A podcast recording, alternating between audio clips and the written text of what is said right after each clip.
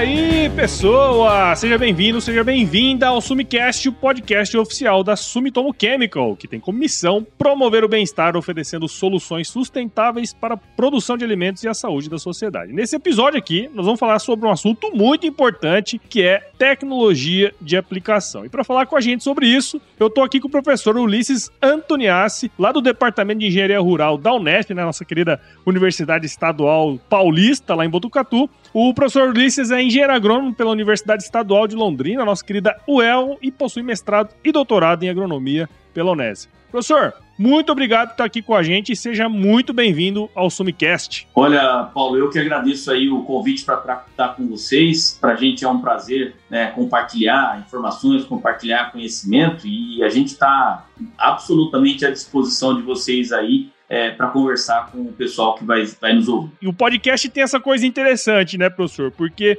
tem muita pesquisa que eu acredito, né, que que são desenvolvidas aí, muitas pesquisas desenvolvidas na universidade. E o legal, sabe o que, que é? É que tem muito produtor que tá lá no campo, dentro do trator, escutando isso aqui que a gente tá conversando. Então, é uma maneira de difundir tecnologia, é, utilizando a tecnologia que tá disponível, né? Ah, com certeza, Paulo. Tem um negócio que a gente encara assim, de maneira muito séria dentro da universidade, né, enquanto pesquisadores e professores, que é o que a gente chama de tripé da universidade. A gente trabalha aqui com ensino, com pesquisa e extensão. O podcast é uma das formas mais legais de fazer extensão, que é levar o conhecimento é, que a gente desenvolve, né, que a gente é, consolida aqui dentro da universidade, que a gente articula na universidade, né, para o setor produtivo. Então, quando a gente tem a oportunidade, como hoje, né, é, proposta pela Sumitomo, de levar essa informação para o campo, é quando a gente fecha o circuito, né? A gente, junto com os nossos alunos, a gente faz o ensino, a gente faz a pesquisa, mas levar o conhecimento ao campo pela extensão, além de ter o prazer de fazer isso, é o fechamento do ciclo da, da, da academia, né? E isso faz parte é, do trabalho que a gente faz no dia a dia. Bom, professor, muito legal. Acho que esse é, é o objetivo do episódio de hoje, né? Mas antes de a gente entrar no tema propriamente dito aí da tecnologia de aplicação, que é um tema particularmente que eu acho bem interessante, né? Teria como o senhor contar um pouco aí da sua história pra gente? Eu tô aqui na universidade é, há 30 e poucos anos. Acho que esse ano eu vou completar 35 anos nessa área de tecnologia de aplicação, desde o primeiro dia de trabalho abordando este tema. Né? Eu, eu sou professor originalmente é, de máquinas agrícolas do Departamento de Engenharia Rural, então, né, dentro da, da área de agronomia ligada parte de engenharia, mas sempre trabalhei em pesquisa, na parte de orientação de alunos de graduação, mestrado, doutorado, né? É, já passaram pela gente aqui mais de 50 mestrandos e doutorandos, né, que a gente orientou nessa área. Então, muita gente que trabalha hoje com tecnologia de aplicação passou pela gente aqui, né, como orientandos nesses, nesses anos todos. Por conta disso, a gente criou um grupo de trabalho bem grande. Então, para você ter uma ideia, hoje a gente tem, é, assim, 10, 12 alunos de entre mestrandos e doutorandos, tem mais uns quatro ou cinco, é, porque isso está sempre mudando, né? Alunos de graduação com iniciação científica, a gente tem um grupo é, de pesquisa composto por mim, pelo Alisson Mota, pelo Rodolfo Quequeto, pelo Fernando Carvalho, que representa o agroefetiva. A agroefetiva é o braço é, é, privado do nosso grupo de trabalho e a gente, então, atende a essas demandas de pesquisa e de extensão através desse grande grupo com mais de 20 pessoas que geram conteúdo para essa área de tecnologia de aplicação. Esses grupos de extensão, eles são ótimos, né? Porque é o momento que você se coloca junto ali com o pessoal que está estudando, né? Seja da graduação, da pós-graduação, e vai formando essa, essas pessoas, não só na parte de tecnologia, mas também ali tem uma formação de trabalho e tudo mais, né, de relações que eu acho muito interessante, né, professor? Com certeza. É extremamente interessante a gente ver a evolução do pessoal, a gente seguir né, os egressos, é, o que eles estão fazendo, onde eles estão dando aula, em que empresa eles estão trabalhando, né? Eu, isso é, um, é, uma, é uma das coisas que dá prazer, né? E aí, nesse, nesse rolo todo, o, o, muito bacana é que a gente, né, nesses anos todos, você vai deixando de existir, né? Como CPF, como RG, como certidão de nascimento, e a gente vira professor, ponto. Então, aí, hoje, né, aqui dentro, né, com tanto de gente aqui, mais de 20 pessoas, eu sou só o professor. Mas isso tem um significado legal, porque tem aquela questão de que eu sou o professor. A referência, eu sou o professor porque, né, na verdade, eu aglutino todo mundo em volta. Mas é curioso que é, a, a, isso acaba permeando na vida privada da gente, né? É, eu vou no posto de gasolina, as pessoas me chamam de professor, eu vou na padaria, é o professor, eu vou no supermercado, é o professor. É, por quê? Porque na verdade as pessoas vão chamando a gente de professor e isso aqui é uma das coisas que dá prazer, né, de fazer o trabalho que a gente faz. Exatamente, exatamente. E mais do que isso, né? Agora entrando propriamente aqui no nosso no tema do nosso episódio, né? Acho que todo esse conhecimento, né, que o senhor é, foi adquirindo ao longo desse tempo trabalhando com tecnologia de educação, formando muita gente, né? Tenho certeza que está espalhado aí pelo Brasil um monte de gente que passou por aí. E uma das coisas interessantes aqui desse episódio hoje é a gente explicar um pouquinho alguns processos que são importantes, né? A gente sabe, obviamente, né? Isso é amplamente difundido, que a aplicação de defensivos ele tem uma série de cuidados que a gente precisa tomar, né? Mas tem um grupo de herbicidas aí, chamados hormonais, que eles requerem alguns cuidados especiais, né, professor? Teria como você falar pra gente quais são esses, esses herbicidas, né, que existem hoje e por que, que a gente tem que redobrar a atenção quando a gente está pensando em aplicá-los lá no campo? Então, Paulo, é, herbicida hormonal né, essa, essa denominação de hormonal tem a ver com, com o mecanismo de ação do herbicida e ele é representado, representado por um grande número de ingredientes ativos, de produtos comerciais que estão disponíveis no mercado. Né? É interessante que é, um, é uma das, do, dos mecanismos de ação mais antigos e são produtos muito tradicionais no mercado. Talvez hoje é, estejam mais em evidência o, o 2,4-D e o dicamba, que representam é, produtos que estão em evidência por N motivo, mas principalmente porque é, existem é, lançamentos de tecnologias, existem posicionamentos de mercado que é, utilizam hoje essas moléculas de uma maneira bastante intensa, com bastante tecnologia. Então, hoje existe um interesse muito grande é, do mercado no entendimento é, do que a gente deve é, fazer para utilizar herbicidas hormonais de maneira correta. Então, pensando, né, vamos pegar os, os dois produtos mais falados hoje, pensando em 2,4-D e pensando em Dicamba, existe de fato uma necessidade de é, desenvolver pesquisa, desenvolver extensão, para ter uma atenção especial em como fazer o uso desses produtos dentro do conceito de boas práticas. Agora, pensando no que você perguntou no final, é por que, que a gente deve redobrar atenção para a aplicação desses produtos? Por quê? Esses produtos são herbicidas, evidentemente, se ocorrer né, é, um, um, evento de deriva desses herbicidas, né, por qualquer que seja o problema, a gente pode depois conversar sobre isso. É, esses herbicidas, é, em geral, para algumas plantas específicas, ele pode gerar sintomas de intoxicação em doses muito baixas. Então, algumas plantas são muito sensíveis a, ao contato com o 2,4-D ou muito sensíveis ao contato com o dicamba e mostram sintomas. Muitas vezes sintomas até que nem causam dano econômico, mas que causam dano aparente, esse Sim. sintoma visível. Isso traz uma série de preocupações, por exemplo, para quem cultiva essas plantas que são sensíveis. Isso pode estar no jardim de uma pessoa, pode estar numa lavoura, né, numa lavoura vizinha, é, é, a uma área de aplicação desses produtos. Então, por conta dessa, é, é vamos dizer assim, sensibilidade é, de algumas plantas cultivadas a esses herbicidas, hoje a gente tem né, todo um trabalho sendo feito para desenvolver critérios de boas práticas para a aplicação desses herbicidas hormonais. Ah, exatamente, né, professor? Até porque às vezes a gente está pensando no nosso universo, né, dentro da nossa propriedade, mas a gente muitas vezes esquece que tem outros tipos de cultivo próximo, né? Então esse cuidado tem que tomar, tem que tomar esse cuidado justamente para evitar problemas, né?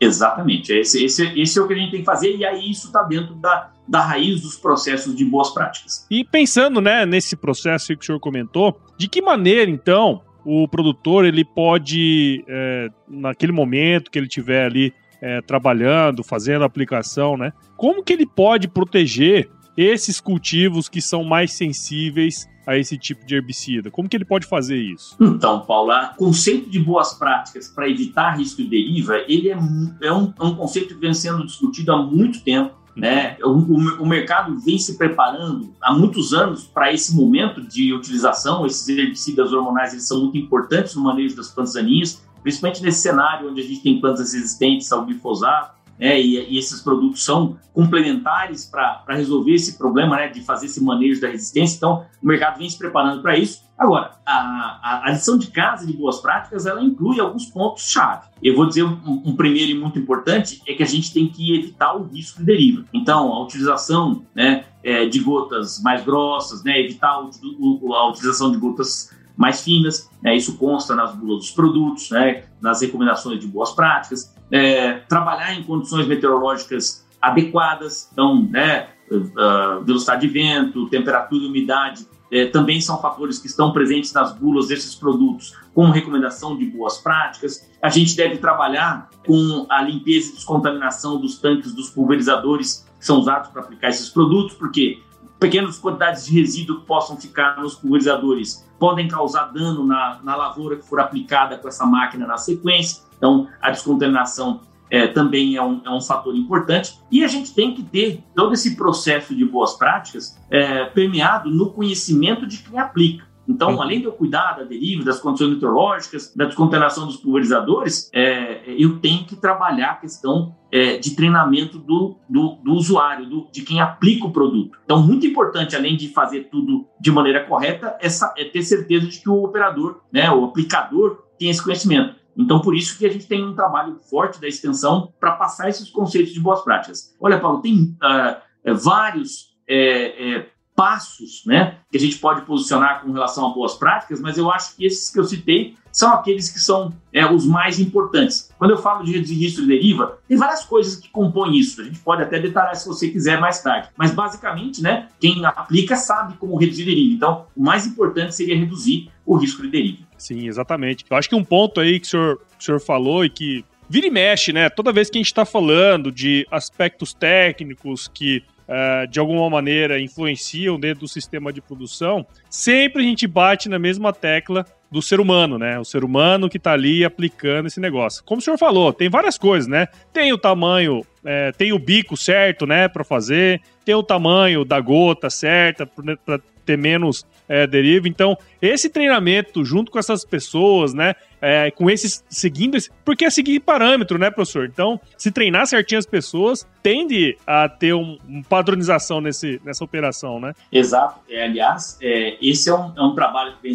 sendo feito é, no Brasil e em outros mercados onde esses produtos são utilizados, né, onde se produz soja em grande escala é, é, a agricultura está se organizando, se organizou e está se organizando para isso. Então, a gente tem os programas é, de habilitação desses, desses operadores. Hoje, a gente tem, por exemplo, aqui no Brasil, o estado que está mais avançado nisso é o Rio Grande do Sul. A gente tem instruções normativas lá da, da, da, Secretaria da Agricultura do Rio Grande do Sul que, já posiciona nesse estádio de cursos né? Esses cursos já estão de alguma forma sendo realizados, né? Então tem, tem bastante ação é, relacionada ao treinamento do aplicador, porque aí que está o segredo, né? Quem vai de fato colocar o produto no pulverizador e aplicar tem que estar tá por dentro de, de, de, como evitar esses riscos, né? E aí o papel da, da, da extensão, o papel do, da transferência de conhecimento se torna muito importante. Do ponto de vista de equipamentos regulares e tal, o senhor quer aprofundar um pouco que tipo de bico, enfim, o senhor, o senhor, o senhor quer dar uma aprofundada nessa parte? Sim, olha, eu, eu acho interessante, Paulo, é, é, lembrar o seguinte, né?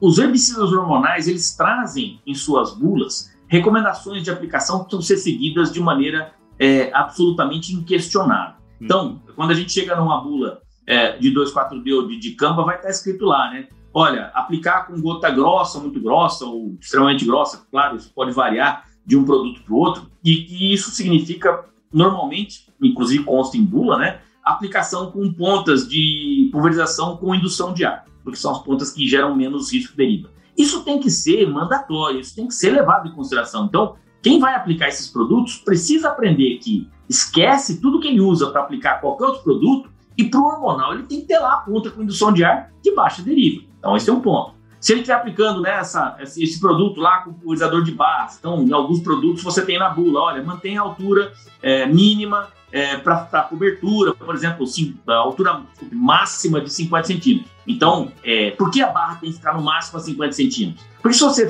fizer aplicação com a barra muito alta, você aumenta o risco de deriva. Então, você tem lá um posicionamento de altura de barra. Em alguns produtos, você vai encontrar limitação de velocidade. Olha, é, não aplica com velocidades acima de 25 km por hora. É por quê? É, em algumas regiões de Cerrado a gente tem máquinas, né, áreas planas, máquinas autopropelidas é, de grande porte que podem aplicar velocidades maiores. Mas a gente sabe, quanto maior a velocidade, maior o risco de deriva. Então a gente tem essas, essas travas. Então, é, quando a gente posiciona é, é na tecnologia de educação esses conceitos, esses conceitos em geral estão posicionados na bula, a gente já está colocando né, por trás da decisão é, técnica né, o conceito de redução de risco de deriva. E é interessante, porque assim, pô, eu fiz agronomia também, né? Toda vez que a gente falava alguma coisa de, de fazia, né, aula de tecnologia de aplicação, coisa desse tipo. É, os parâmetros estão aí, né, professor? Segue quem quer, né, como diz na brincadeira, né? Exatamente. E, e na realidade a gente hoje, hoje tem uma, um, um, um, um, posicionamento muito melhor do que a gente tinha alguns anos atrás. Sim. Por quê? Porque o Ministério da Agricultura é, o mapa hoje ele criou um sistema que flexibilizou o conteúdo de informação de boas práticas nas bulas de forma que a gente pudesse modernizar essas bulas e trazê-las para a realidade das boas práticas. Então, claro. é, a gente tinha, né, há cinco anos atrás, bulas que tinham sido escritas na década de 1960, que traziam informações, eu não diria erradas, mas, na verdade, desatualizadas, né? Dentro do conceito mais moderno de, de, de proteção, né? É, do ambiente, de proteção das pessoas tal. E essa modernização das bulas, que agora é possível e tem sido feita pela, pela, pela indústria de defensivos, é uma coisa que, que, trouxe muito mais segurança com relação à redução é, do risco de deriva. Legal. E um ponto aí que o senhor comentou que eu achei bem interessante, e acho que vai de encontro que a gente comentou ali no início, né? O senhor falou assim: ah, lá no Rio Grande do Sul já tem um movimento mais forte, né, de de, do, da própria secretaria e tudo mais. E não é à toa, porque lá também é uma região que tem mais variedades de produtos, né? Você pega aqui em Mato Grosso, eu fico em Mato Grosso, né, professor? Ah, na época de safra aqui, é soja de um lado, soja do outro, né? Tipo assim, acaba não, não tendo muita diferença, né? É um monocultivo. Mas lá no sul já existem diferentes tipos de cultivo, né? O que pode ocasionar problemas, como aquele que a gente comentou lá antes, né? Com certeza. É, por exemplo, a gente tem produtores no Rio Grande do Sul que produzem soja de um lado e tem é, pomar de oliveira do outro. É, tem produtor que tem soja do lado da casa dele e tem uva do outro. Muitas vezes é do mesmo produtor. Mas a gente tem vizinhos que muitas vezes nem são tão amigos assim, que produzem soja de um lado e uva do outro. E aí você imagina como, como começam os conflitos, né? Então, de fato, é, quanto mais diversificada essa questão é, do, do, da convivência da soja com esse, esse mercado de HF, hortifruti, vamos colocar assim, né? Que que é o, a, o contexto econômico mais é, sensível, se a gente pode dizer assim, a esses produtos hormonais. Então, quanto mais diverso, mais problemas e, e de fato, é, estados como o Rio Grande do Sul estão é, é, trabalhando pesado nisso. As discussões lá, elas, elas vão fundo, na, por exemplo, na, na questão é, de condições meteorológicas adequadas para aplicação. Então, a gente tem feito, né, as minhas equipes de trabalho com os nossos alunos, né, estão lá no Rio Grande do Sul fazendo curso nesse momento, e aí nesses cursos a gente discute muito, olha, é, é, você não deve aplicar né, o, o, produto quando a condição meteorológica não está adequada. E qual que é a condição adequada? Está na bula. Mas, por exemplo, qual, é, qual seria a condição? Então, a gente vai lá e fala, olha, não pode aplicar com vento acima de, vamos supor, 10 km por hora e nem abaixo de 3 km por hora, vem aquele questionamento. Ô, professor, mas por que não pode pulverizar com menos do que 3 km por hora de vento? Não está dizendo aí que acima de 10 é ruim? Bom, mas então, se você tiver menos vento, vai ter menos deriva. Aí você tem que entrar com os conceitos de inversão térmica, de corrente convectiva, desse risco de deriva oriundo de aplicações quando não tem vento. E aí é legal que você vai né, agregando conhecimento no pessoal. Então, então tem realmente é, um campo muito grande que vem sendo explorado em locais como o Rio Grande do Sul é, para você trazer, a partir desta demanda oficial de fazer os cursos, né, a agregação de conhecimento, quer dizer, fazer o pessoal realmente evoluir. Isso vai melhorar a aplicação dos hormonais, mas também vai melhorar todas as outras, claro. porque você vai estar agregando conhecimento que vai ser usado nas outras aplicações também. Então isso vai reduzir problemas é, depois com inseticidas, com fungicidas, né? Então na realidade é um ganho geral para o mercado. É isso aí. É, você pega um vizinho que é Grêmio, o outro é Inter, né? O cara fala assim, não, tira os bicos de indução de ar aí agora. É, é. Imagina, que doideira. Eu, eu, costumo dizer, a gente pode fazer tudo, tudo no Rio Grande do Sul, desde que a gente não privilegie azul ou privilegie vermelho, tá? Porque se você parece camisa vermelha, o pessoal do azul não vai gostar e vice-versa. Exato. Mas, professor, é, até aproveitando esse gancho que o senhor deu aí agora, né, da parte climática, bom, a gente acho que ficou bem claro, né, que enfim, quando a gente está falando de equipamentos regulares e tudo mais, acho que existem essas especificações técnicas, que eu acho que o senhor explicou muito bem aí, eles devem, devem ser seguidos, né? Mas tem uh, a questão das, das condições climáticas, como o senhor comentou, né? Que também são importantes. Tem como o senhor trazer alguns parâmetros aí para a gente ter como base? O senhor já falou alguma coisa aí, mas é, o que, que como que ele é, essas condições elas podem influenciar então na aplicação desses herbicidas? Ah, com certeza. Talvez esse seja, né, ao lado da utilização é, de pontas de indução de ar com gotas muito grossas, extremamente grossas, ultra grossas, quer dizer, quanto maior a gota, menor o risco deriva, quanto menor a, a, formação de gotas finas do espectro, menor o risco deriva, então o que a gente tem que fazer é menos deriva, ponto. Agora, a condição meteorológica, ela, ela é um fator que pode interferir no processo. Então vamos pegar o seguinte, vamos pegar um, um, a questão do vento. Então, como eu já disse, né, em geral você tem na, na bula dos produtos um vento máximo e um vento mínimo. O vento máximo é o vento, né? A, a, maior quantidade de vento é o vento que carrega as gotas, né? Por uma força física. Então você pulveriza a gota, o vento máximo ele leva a gota para uma certa distância. Se ele tiver maior do que aquilo recomendado na bula, essa distância pode ser maior e pode causar deriva no vizinho. Então, por que, que não se deve, por exemplo, ah, pega uma bula de um produto lá, está dizendo, ó, velocidade máxima do vento é de 10 km por hora e velocidade mínima do, de 3. A máxima é porque se, se aplicar com mais do que 10 km por hora, o produto vai se deslocar uma distância maior, causando risco para o vizinho. Então, então, quando tem lá uma faixa de velocidade, a velocidade maior é pela força física de causar a deriva física. Muito bem. Quando eu tenho uma velocidade mínima, então, por que, que fala lá, não aplicar com menos de 3 km por hora? Quando eu tenho, é, por exemplo, numa, numa manhã fria, céu bem azul, né, aquele ar parado, zero de, de, de vento, é, quando eu tenho essa condição de estabilidade da atmosfera,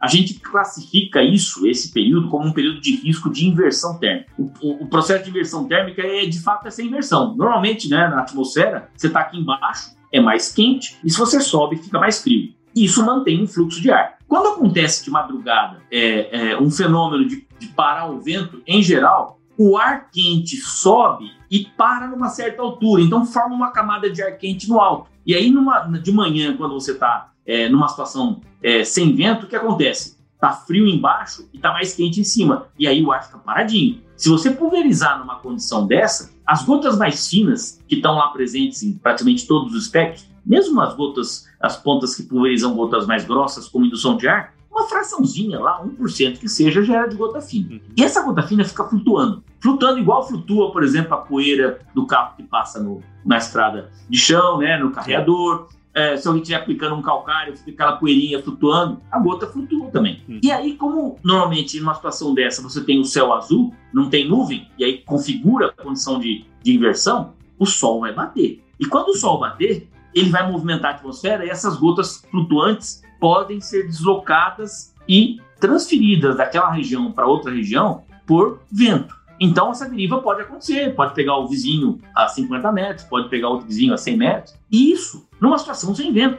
Então, isso, isso é uma quebra de paradigma para o agricultor, porque ele, né, na, na, na, no, no, geral, ele, ele acredita piamente que se aplicar sem vento é melhor, melhor. mas não pode, sem vento nenhum. Hum. Quando você tem uma condição de vento, por exemplo, de 3, 4 km por hora, mesmo que seja fraquinho, o vento mobiliza a atmosfera, quebra a inversão térmica e não ocorre esse processo. Além disso, existe também uma situação é, que, que, ocorre num momento bem quente do dia, que a gente chama que é inversão, é, desculpe, corrente convectiva. Então, ao contrário, lá no, no meio da tarde, três e meia, quatro horas da tarde, quando o, o solo está muito quente, passou o dia inteiro com insolação, quando dá uma parada no vento, o ar quente sobe, é a tal corrente convectiva a gente brinca, né? É a hora que o urubu vai voar. Ele fica lá flutuando no ar quente, né? Esse ar quente que sobe também pode levar as gotas pulverizadas para cima. Então a gente também não deve aplicar no horário quente quando não tem vento. Então o vento a mais é ruim e o vento de menos é ruim. Aí depois, quais outras condições que a gente tem? Temperatura e umidade.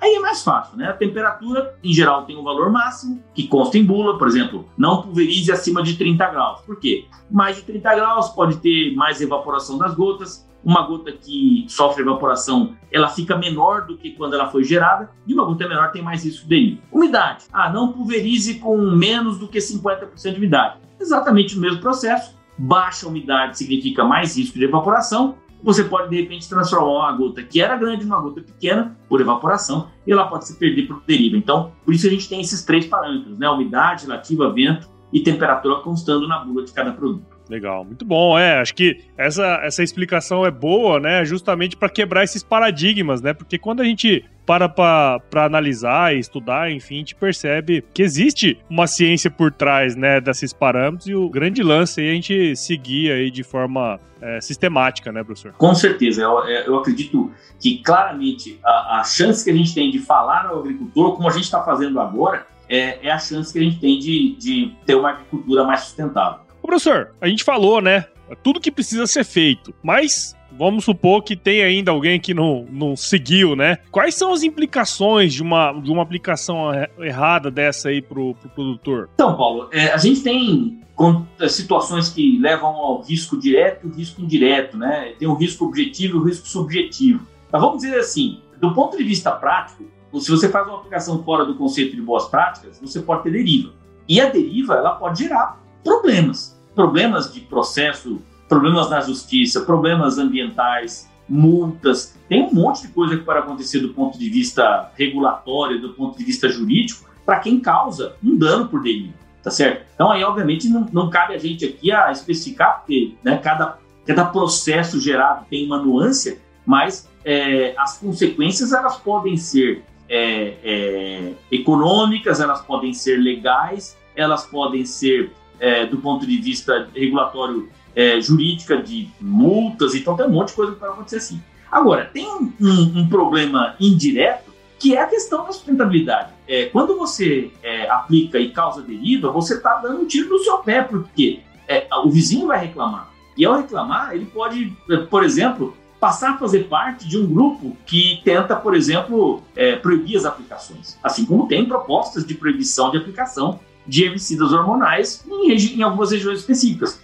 Caso específico, né, é, de algumas cidades do Rio Grande do Sul, que de vez em quando colocam lá uma proposta de lei e tal. Então, é, a gente tem que pensar, né, o, o aplicador e o agricultor tem que pensar na sustentabilidade do processo. Ao fazer com boas práticas, ele deixa de dar razão para quem pede proibição. E aí, nesse caso, é, ele tem né, um benefício indireto ao fazer as boas práticas, que ele torna a aplicação né, segura para todo mundo, para a sociedade, né, é, para os vizinhos, para ele próprio e para a agricultura. Por quê? Porque uma coisa muito importante é que, né, enquanto engenheiros agrônomos, a gente tem que preservar as nossas ferramentas de trabalho. E o herbicida é uma ferramenta de trabalho importantíssima no manejo das plantas daninhas, no manejo da resistência aos outros herbicidas. Então, se a gente sofre um, um revés de um produto sofrer uma restrição de uso, a gente perde ferramentas. A gente não pode deixar isso acontecer, por quê? Porque a agricultura é o carro-chefe da nossa economia, a gente precisa produzir para alimentar as pessoas, a gente precisa produzir para gerar riqueza né, para o país e a gente precisa das ferramentas. Então,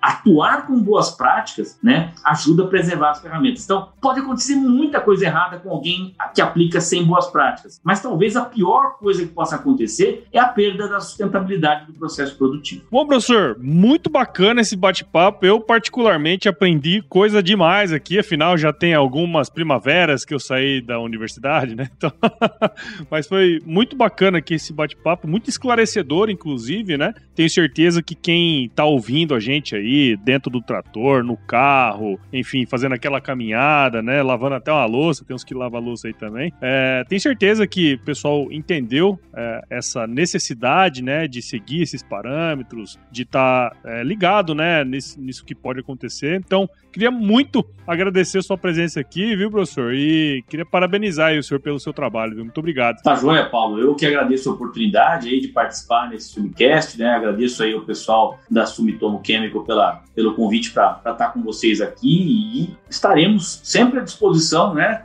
Afinal de contas, esse é o papel nosso aqui na universidade. Exato, cara. Muito legal. E, professor, para quem quiser seguir um pouco do seu trabalho, como que a gente pode te encontrar? Olha, é, Existe o site da universidade, né, uh, unesp.br, que tem que dá acesso às informações é, do que a gente faz na universidade. O nosso grupo de pesquisa está ligado à Agroefetiva, então Agroefetiva em todas as redes sociais está presente né, com os trabalhos de pesquisa, de extensão, com, com, o nosso grupo de trabalho. Então, seja pela universidade, pela Unesp, seja é, pelo trabalho do nosso grupo na Agroefetiva, é, é, vocês podem encontrar informações né, sobre o que a gente faz aqui nessas áreas, né, principalmente de, de pesquisa e extensão, né, que são os, os carros-chefes do trabalho que a gente faz aqui, né, envolvendo os pesquisadores e os alunos. Bacana, bacana. Bom, todas essas informações vão estar aqui na descrição desse episódio, então se você que está escutando viu valor nesse podcast, você está escutando até agora, eu tenho certeza que você viu valor nessa conversa. E o podcast, ele cresce na medida em que você participa junto com a gente dentro desse processo. Então, Siga o Sumicast no seu agregador de podcasts favorito, a gente está presente em todos os agregadores.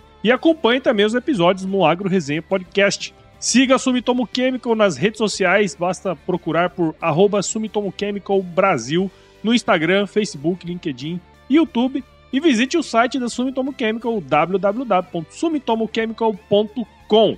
É isso aí, professor. Muito obrigado aí de novo pelo seu tempo, né? A gente sabe que nos dias de hoje aí o tempo é um pouco escasso, né, cara? Então, queria muito agradecer de novo aí, viu, professor? E deixar um recado aqui que é super importante. Se chover, não precisa molhar a horta, não, tá? Tá certo, Paulo. Obrigado. Eu que agradeço vocês aí. E a gente vai estar por aqui. Se tudo der certo, nos encontramos aí no próximo episódio. Sem dúvida, sem dúvida. Obrigado.